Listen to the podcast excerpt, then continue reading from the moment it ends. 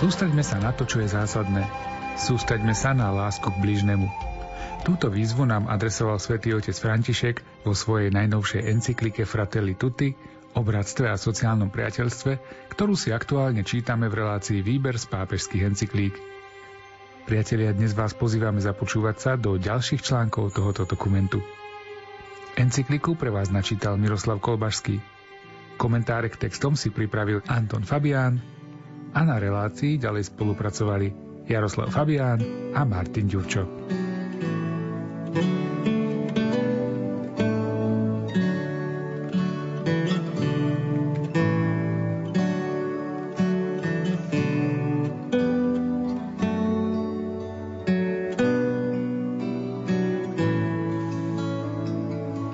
Častokrát sa konštatuje, že de facto ľudské práva nie sú totožné pre všetkých. Rešpektovanie týchto práv je základnou podmienkou pre samotný spoločenský a ekonomický rozvoj krajiny. Keď sa rešpektuje dôstojnosť človeka a priznávajú sa mu a garantujú jeho práva, rozkvitá aj kreativita a podnikavosť a ľudská osobnosť môže rozvíjať svoje rozličné iniciatívy v prospech spoločného dobra. Avšak, keď pozorne sledujeme naše súčasné spoločnosti, stretávame sa s mnohými protirečeniami, ktoré nás vedú k tomu, aby sme si kládli otázku, či naozaj rovnaká dôstojnosť všetkých ľudských bytostí, slávnostne proklamovaná pred 70 rokmi, je priznávaná, rešpektovaná, chránená a podporovaná za každých okolností. Dnes vo svete stále pretrvávajú mnohé formy nespravodlivosti, živené reduktívnymi antropologickými víziami a ekonomickým modelom založenom na zisku, ktorý neváha využívať, skartovať, ba dokonca aj zabiť človeka. Zatiaľ, čo jedna časť ľudstva žije v nadbytku, ďalšia časť hľadí na to, ako jej ľudská dôstojnosť zostáva nepriznaná, opovrhnutá alebo pošliapaná a jej základné práva ignorované alebo porušované. Čo to hovorí o rovnosti práv založenej na tej istej ľudskej dôstojnosti?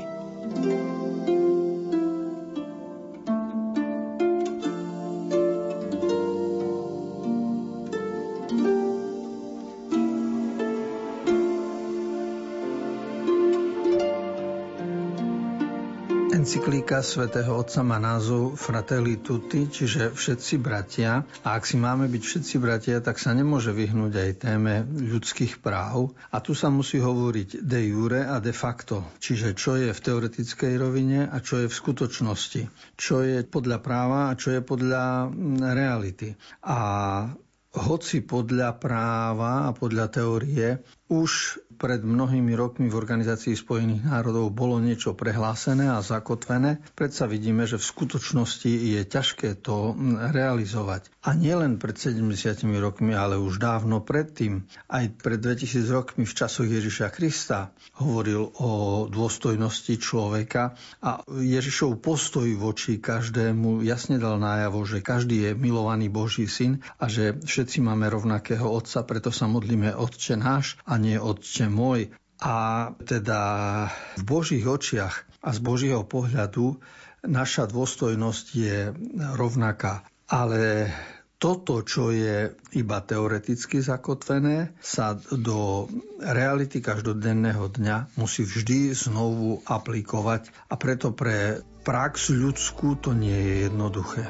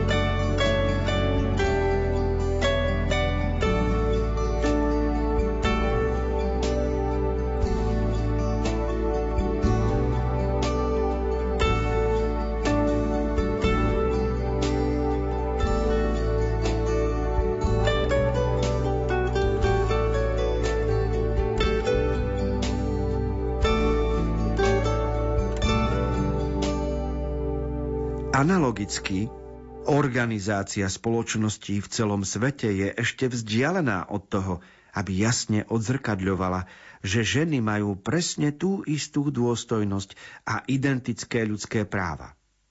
Slovami sa isté veci tvrdia, ale rozhodnutia a realita kričia iné posolstvo.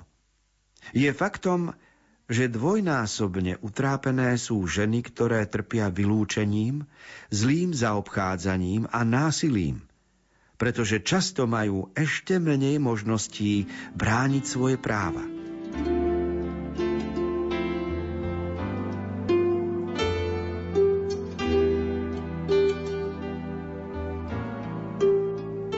ostatných 100 rokoch je aktuálna téma emancipácie žien a práva žien na to isté ohodnotenie za prácu. A vidíme aj mnoho príbehov, mnoho filmov, mnoho literatúry je o tom, ako sa usilujú ženy okrem prostredia rodinného realizovať sa aj v určitom pracovnom kolektívne a v určitej činnosti, podobne ako muži. No a tento zápas nejde jednoducho, pretože dozrieva sa v spoločnosti k tomu, aby postavenie aj v úradoch, aj v parlamentoch, vo vládnych organizáciách bol e, rozvrstvený a aby zastúpenie mužov a žien bolo primerané. To je všetko, s čím ľudstvo zápasí a súvisí to so zachovávaním ľudských práv.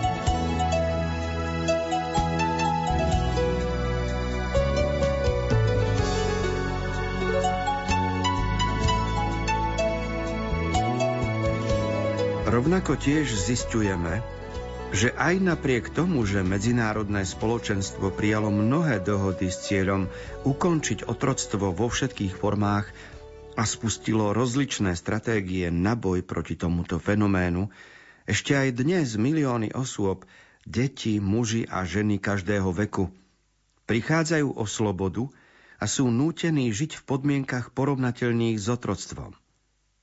Dnes, tak ako včera, je pri koreni otroctva taká koncepcia ľudskej osoby, ktorá pripúšťa možnosť zaobchádzať s ňou ako s predmetom. Ľudská osoba stvorená na obraz a podobu Boha násilím, úskokom alebo fyzickým či psychickým prinútením prichádza o slobodu. Predáva sa, redukuje sa na majetok niekoho. Zaobchádza sa s ňou ako s prostriedkom a nie ako s cieľom. Kriminálne siete zručne používajú moderné informačné technológie, aby zlákali mladých a mladučkých vo všetkých častiach sveta. Táto abnormalita nemá hraníc, keď sa zotročujú ženy a potom sú nútené ísť na potrat. Je to ohavné konanie, ktoré siaha až k únosom ľudí s cieľom predávať ich orgány. Toto všetko spôsobuje, že obchod s ľuďmi a iné formy otroctva sa stávajú svetovým problémom, ktorý si vyžaduje, aby ho celé ľudstvo vzalo vážne. Pretože tak ako kriminálne organizácie používajú globálne siete na dosiahnutie svojich cieľov, aj jednanie s cieľom poraziť tento fenomén si vyžaduje spoločné a rovnako tak globálne úsilie zo strany rozličných účastníkov, ktorí vytvárajú spoločnosť.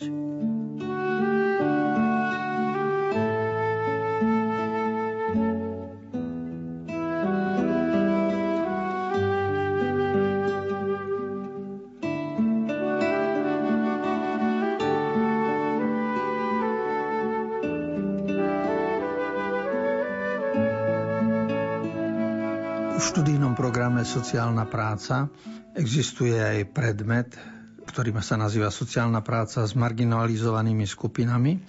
A tam učia aj ľudia, ktorí pracujú na policii, majori z kriminálky, ktorí vyšetrujú jednotlivé prípady obchody s ľuďmi a vedia odovzdávať študentom skúsenosti práve z tejto oblasti, lebo sa to deje aj, aj v našich krajoch. To znamená, že kriminálne konanie s tým účelom, aby sme si podriadili človeka a využili ho na svoj obchod a, a za účelom zisku je očividné a nie je ľahko sa s ním vyrovnávať. Je to abnormalita, ktorá je proti tomu, aby sme boli všetci ako bratia a sestry.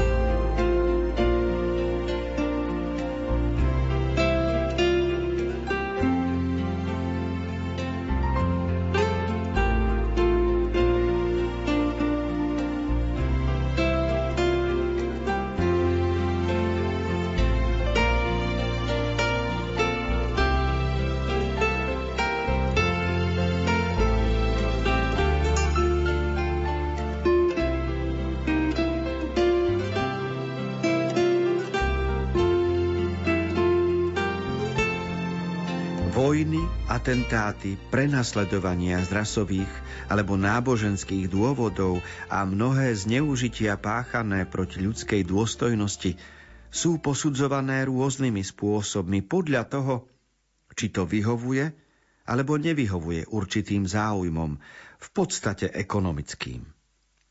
To, čo je pravdivé, ak vyhovuje mocnému, prestáva byť pravdivé, keď nie je v jeho záujme. Takéto situácie násilia sa bolestne množia v mnohých oblastiach sveta, až tak, že nadobúdajú podobu toho, čo by bolo možné označiť za rozkúskovanú tretiu svetovú vojnu. thank you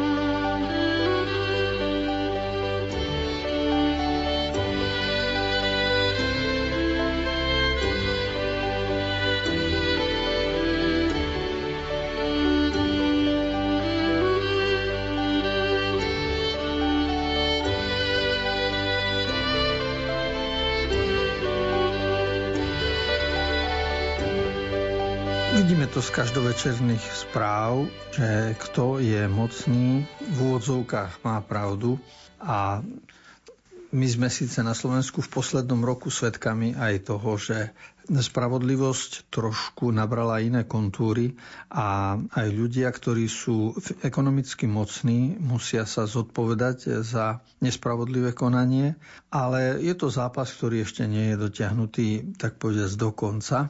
Všeobecne to platí, ale ľudstvo to pociťuje ako, ako takú ťarchu, že len preto, že je niekto bohatší a môže si kúpiť viac právnikov, už si myslí, že má aj viac pravdy. No a tým pádom sa vlastne bezmocní alebo chudobnejší ľudia cítia ohrození.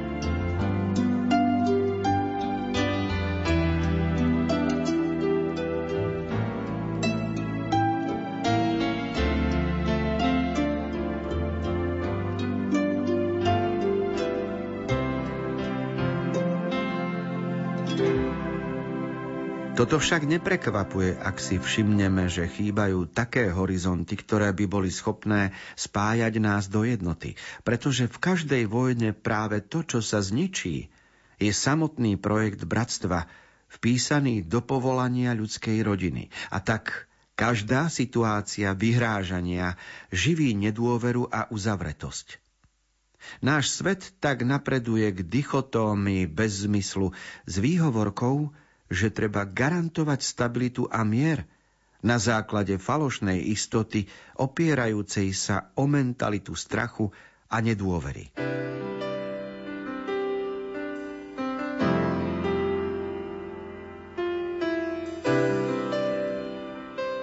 Je ťažké hovoriť o bratstve a o pokoji pre všetkých, keď vidíme, že v každej krajine sa zbrojí a a keď my vidíme, koľko zbroja druhý, tak aj my ideme toľko zbrojiť. A keď vidíme, aké zbranie majú iní, tak aj my také zbranie potrebujeme.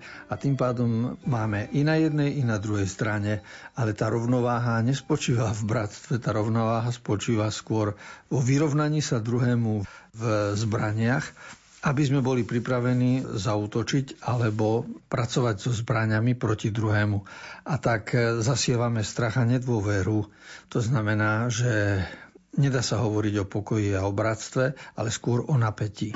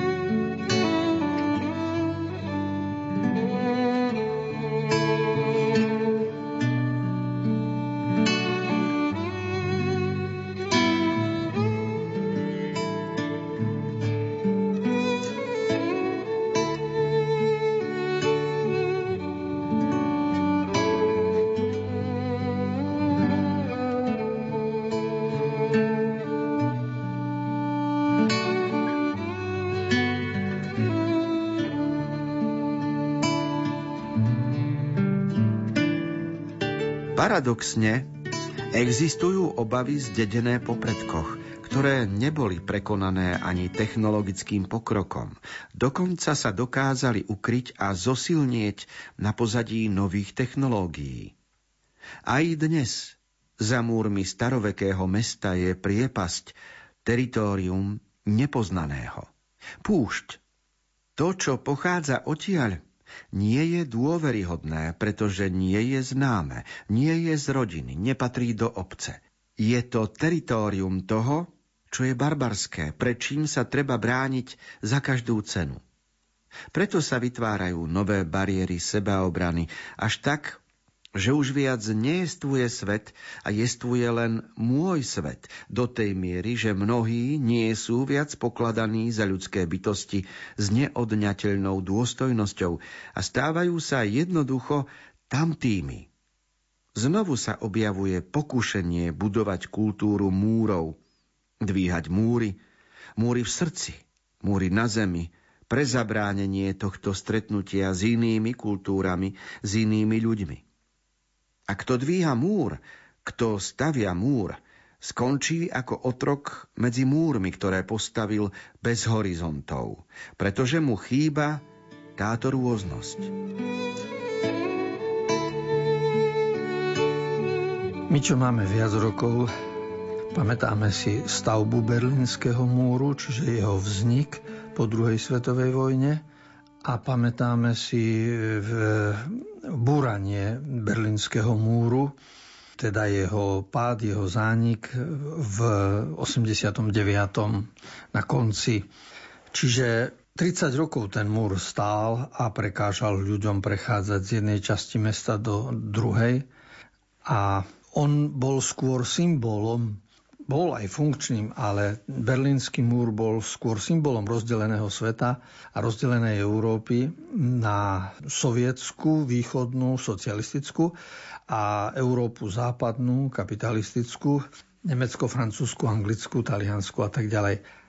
A uvedomujeme si, že každé takéto stavanie múrov aj v rodine, aj v, v obci, v spoločnosti iba ľuďom prekáža, pretože príde čas a príde niekto, kto tie múry bude búrať. Lebo ako ľudia sme povolaní k bratskosti a toto povolanie je hlboko zapísané v nás. Sme tak geneticky usporiadaní.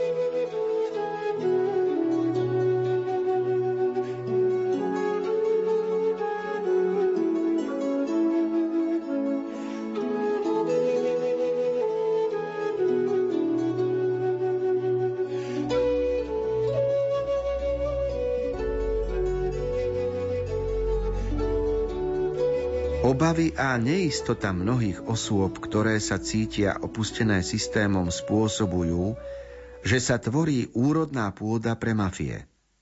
Tie sa totiž vnúcujú tak, že sa predstavujú ako ochránky nezabudnutých, často prostredníctvom rozličných typov pomoci, zatiaľ čo sledujú svoje vlastné kriminálne záujmy. Existuje typicky mafiánska pedagogika, ktorá s falošným komunitným zmyslom vytvára zväzky závislosti a podriadenosti, od ktorých je veľmi ťažké sa oslobodiť. Vo svete, ktorý je nespravodlivý, samozrejme, že sa vytvoria aj systémy novej nespravodlivosti. No a tam, kde je polícia, kde je armáda, kde sú štátne orgány, vytvoria sa aj alternatívne orgány na dosiahnutie svojej spravodlivosti a to je mafia. A tá je v rozličných štátoch rôzna, ale je vždy nebezpečná a každá vláda má čo robiť, aby si aj s touto mafiou poradila.